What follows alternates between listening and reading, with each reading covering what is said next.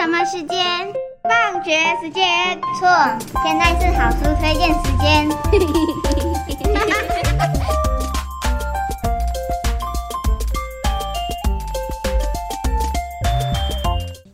哦，终于下课了，走啦，我们一起出去玩。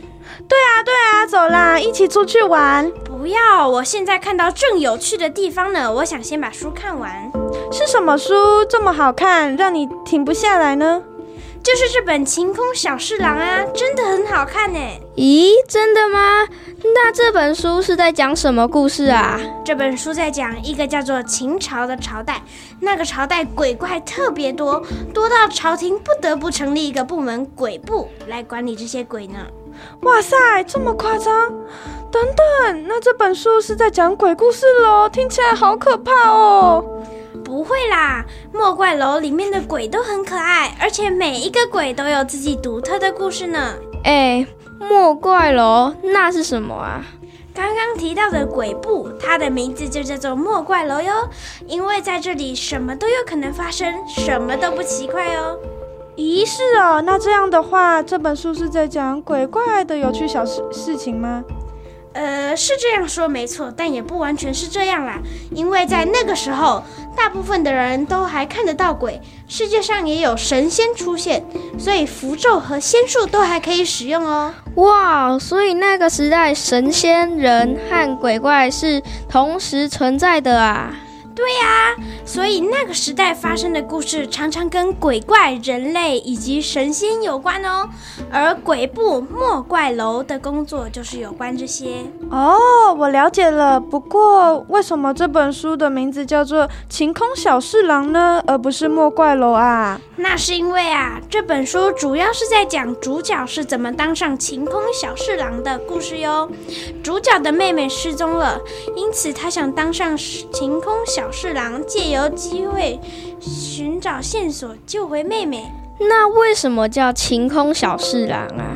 哦，小侍郎是一个职位的名称，也就是在部下面的副手。而晴空的由来，则是秦朝的命名原则，这有点复杂，合起来就叫做晴空小侍郎。哦，原来如此。那上一个小侍郎呢？他去哪里了？呃，他出了一点意外，然后刚好不知道为何失去记忆的主角出现在莫怪楼，又刚好不怕鬼，就顺理成章的被邀请去当小侍郎喽。呃，也太多刚好了吧？啊，反正就是这样啦。想知道就自己去图书馆找书来看吧。我要自己去看书了，拜拜。哎，等一下啦！啊，男主角最后有没有救到妹妹啊？对啊，对啊，呃，他怎么会失去记忆又刚好出现在那里啊？而且失去记忆为什么还要记得救妹妹？啊，就是这样嘛。反正他就是费尽千辛万苦，突破重重考验，才当上小侍郎，最后就办想办法去救妹妹了啦。哎，不要再卖关子了啦，快点告诉我。对啊，对啊，快告诉我啦！哎呦，我这还没看完呢。啊，啊，我现在不就是正在看？想知道的话，就去图书馆看《晴空小侍郎》这本书吧。不过我记得这本书还有第二集，叫做《明星节度使》哟。哎，这样的话，那不就是代表……哎呦，你不要乱猜！我先来去图书馆借书，你不要乌鸦嘴。哼，我会比你先把书借走的啦，哈哈哈。今天的好书推荐书名是《晴空小侍郎》，那是一个神仙、人类、鬼怪并存的时代，甚至鬼怪还多到需要设立一个鬼部来管理呢。鬼部又被称作为莫怪楼。故事里，秦爷爷担任鬼部的尚书，也就是鬼部的大老板，而他的小助手叫做小侍郎。但没想到前一任小侍郎因为意外消失了。我们的主角小男孩靠着“去吧，娃娃”的咒语，从现代穿越到了秦朝，为了救妹妹而找上了莫怪楼，但他却不知为何失去了记忆。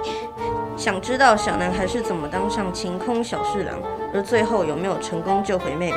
那就快点来图书馆一探究竟吧。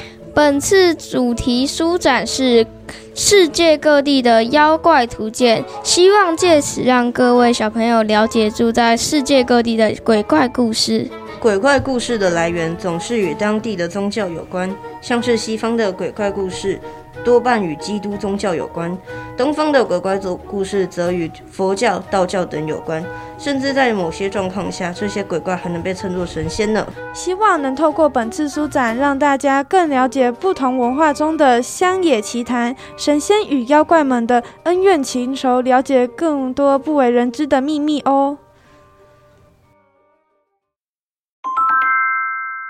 文心书十日，每周推荐你吃一本香喷喷的好书，使你获得营养，头好壮壮。